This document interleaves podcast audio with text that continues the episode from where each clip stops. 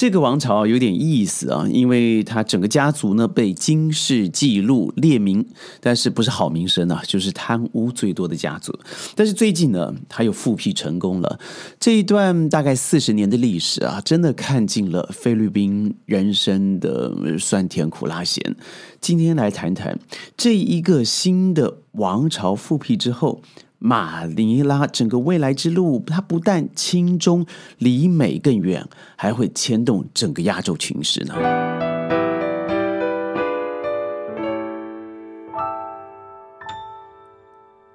欢迎各位加入今天的宣讲会。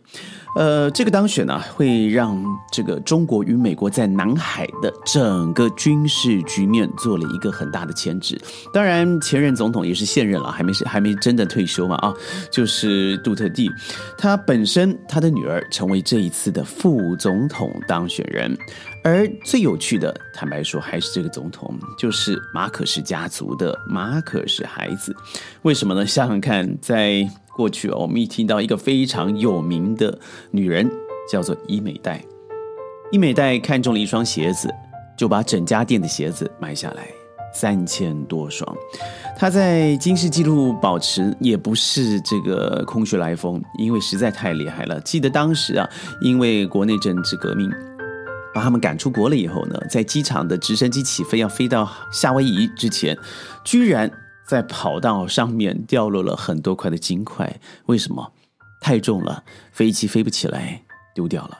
那真的是金块呀！所以在史上以国家白手套的方式来做洗钱和抢劫，这个家族我相信真的是列入史册。再说他这一次的当选啊，小马可是呢。有百分之五十六的选票，而他的竞争者罗布雷多百分之二十八，所以真的整整差了一倍啊！而副手呢，他就是杜特地萨拉玛萨拉萨拉杜特地，他本身也是有更高票多了五十万票啊当选的，所以很多人说这是独裁者之子女，而且狂扫了六成的选票。你这么说也坦白说没错，但是他得到民意耶。而这个民意里头啊，我们都知道，呃，杜特地在执政期间，他雷厉风行的就是扫毒。他说他可以倾尽自己的生命，也要把这些扫的人赶出国门。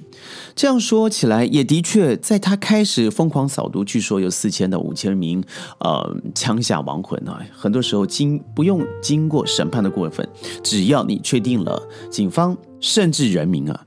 可以直接处决，所以这一点对于所谓的大苹果来说，那可是不得了的事情。民主怎么可以容忍如此的独裁呢？于是他成了美国眼中的眼中钉。但这一次，我觉得最大的胜选有两个部分。第一个赢家啦，应该这么说，一个是杜特杜特地本身，他除了担心自己在即将结束的任期之后会被国家扫地出门，更重要的是，他之前呢，对于很多呃独裁也好，或是异己之类的打压。他担心在下台之后会得到政治上的报复。CNN 直接说呢，菲律宾的总统大选叫做中国的胜利。我觉得这也是难得在这几年来 CNN 难得说的中肯的话。我也这么认为啊，因为各位可以从杜特地看得出来，杜特地对于美国真的是甩也不甩。他说了一句话嘛，名言就是菲律宾是菲律宾，请不要在我的国家里头指指点点。而这个长袖外交、长臂外交，也就是美国指指点点的开始。他们最厉害的就是煽风点火，所以这次当选出了不但是马可世子，还有这个杜特尼女儿，都对于美国造成一个非常大的影响，因为他们都知道这两位很有可能都是亲中派的。那对南海问题上面，对于中国来说当然有很大的帮助。但是你说了奇怪，马可是当初，呃，被赶出国门的时候，不是美国协助他，然后用直升机专门送到了夏威夷吗？但是因为啊，到了美国，马可是本身也不好受。为什么？因为在当地由菲律宾人所发起对他的债务追讨，那可是这个不这发挥了非常大的力量，到最后不但。判刑确定，罚款确定，最后还因为藐视法庭，增加了五亿美金的罚款。有没有还？没还啊！而他最后居然以光荣英雄的身份又回到了国内，而且在各个重要的岗位上面重新任职。这么说来啊，为什么可以造成这样子夸张、这么戏剧性的一个效果产生呢？真的要归功于脸书。你知道菲菲律宾有多少比例的人拥有脸书吗？Facebook 脸面子书百分之九十五。哇，这个数字有多恐怖？也就是几乎每一个菲律宾人都有。那是当当初菲律宾进入呃这个脸书进入菲律宾的时候，狂撒钱，只要你使用 Facebook，你就会拥有一段时间免费的网络通讯。所以很多人就立刻用自己的护照、身份证开通了 Facebook，而每天真正在使用的人啊。那也就是全世界最高啊，活跃用数。所以这个活跃用数百分之九十五拥有以后，居然在每天非常重要的时刻，我们平均如果活跃用数是两个半小时，而菲律宾用了四个小时到四个半小时，将近一倍之多啊！所以你可以知道，当面子书、脸书开始推波助澜的时候，有很多的事实会皆由赞呐。转发空穴来风啊，造成了一个真正颇呃这个非常重要的推手。所以事实有什么好谈？只看当下就好了。我们在四十年前，您听到菲律宾的时候，你会怎么想？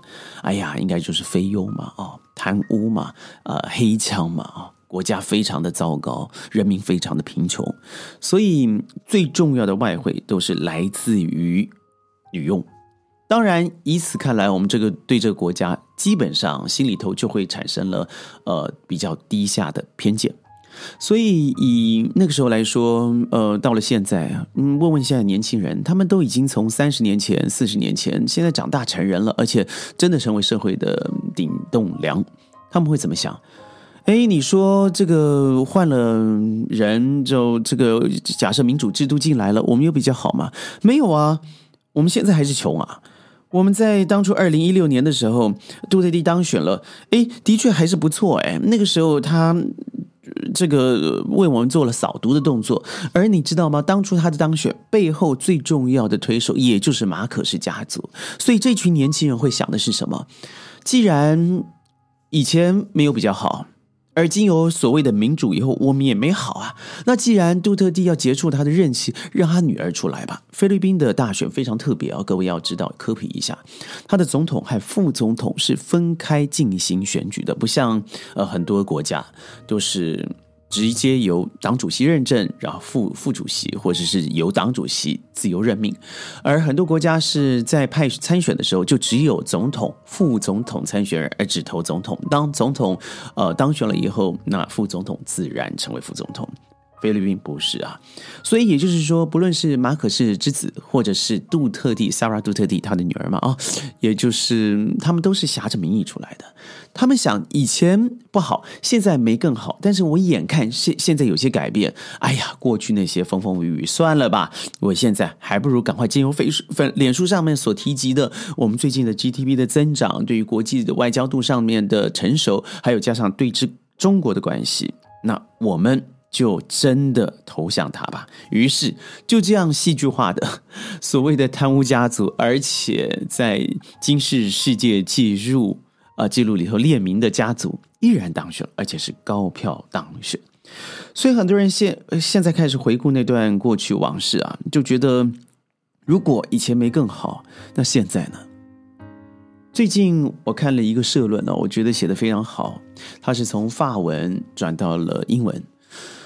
他说，很多国家现在所看到的一切，就反映在二十年后的未来。那我想到了一个人说，也就是往生者，而且我非常尊敬的李光耀先生，新加坡前总理。他说，现在你看到日本的光辉，但从广场协议经济泡沫化以后，可以看得出来，三十年后它的扁平化，也就是平庸化。所以，当你看到现在的。日本事实上，它是已经往下急起直落之中。你现在可能难以想象，它可能就会是二十年、三十年后现在的菲律宾。直话说，就是这个社论里头提到的，就是你看到很多国家现在的状况，你很难想象三十年后的未来。就像我们从来不了解菲律宾曾经在整个亚洲扮演重要的金融转运位置，马尼拉曾经是相当富有的国家。所以啊，此一时，彼一时，十年河东，十年河西。你现在看到的金光闪闪，未来。真的就是没落唏嘘，让你觉得哎呀，往事不堪回首的故事起点。所以呢，怎么看整个萨拉杜特地也好，马可斯之子当选也好呢？我觉得或许我们从历史上面可以看到一些捷径，从呃一九七二年到一九八一年的戒严，而绿色革命开始发挥作用。菲律宾经济在一九七零年达到中期的高峰。那我们再看看，从这推东协好了。整个东协在我们三十年前的时候，那绝对是贫穷，呃，旅游业旺盛。而去的时候，你会发现你可以花很多钱，然后呃，花花一点点钱买到好多东西。而平常呃，出口外佣劳工，那是东协国家这十国基本的生活常态。那是三十年前，看看现在呢？这个东西啊，现在是全世界第七大经济体，而且渴望在十到十五年左右的时间会成为世界第四大经济体，也就是很有可能取代目前日本的位置。应该是不是可能？那应该是几乎确定了。菲律宾有没有可能？你千万不要说不可能哦！携带整个 APEC、RCEP 的开始，我觉得整个东盟的经济旺盛，包括政治、地缘政治彼此之间的妥协与联系啊，它是不容小觑的。辖之的整个 RCEP 今年嘛，哦，一月一号生效，整个零关趋近零关税，应该这么说的互通有无以后啊，真的，各位想想，十年后的菲律宾，如果未来没有太大的差错，譬如说又出现了掉黄金的总理、总统的话，总统的话，他们不是那个制啊，他们是总统制。那最后的结果或许也真的是可以指日可待。而现在的中国，乃至于整个大中华地区哦，香港啊、台湾啊、马来西亚、新加坡，甚至印尼的华侨们。在于整个彼此之间了解世界区域是应该以和平安定为宗旨的过程。我觉得彼此之间的合纵协调不会因为这次的大选啊造成破坏，反而我个人是非常看好共荣共荣的这个选举结果。所以亚洲怎么说呢？我认为多点包容，多些聆听。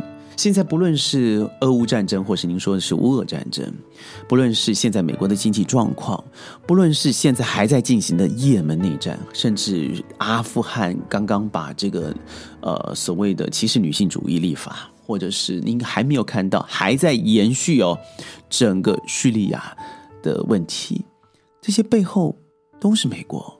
我们在过去三四十年呢，这些白人主义至上的一个呃国际。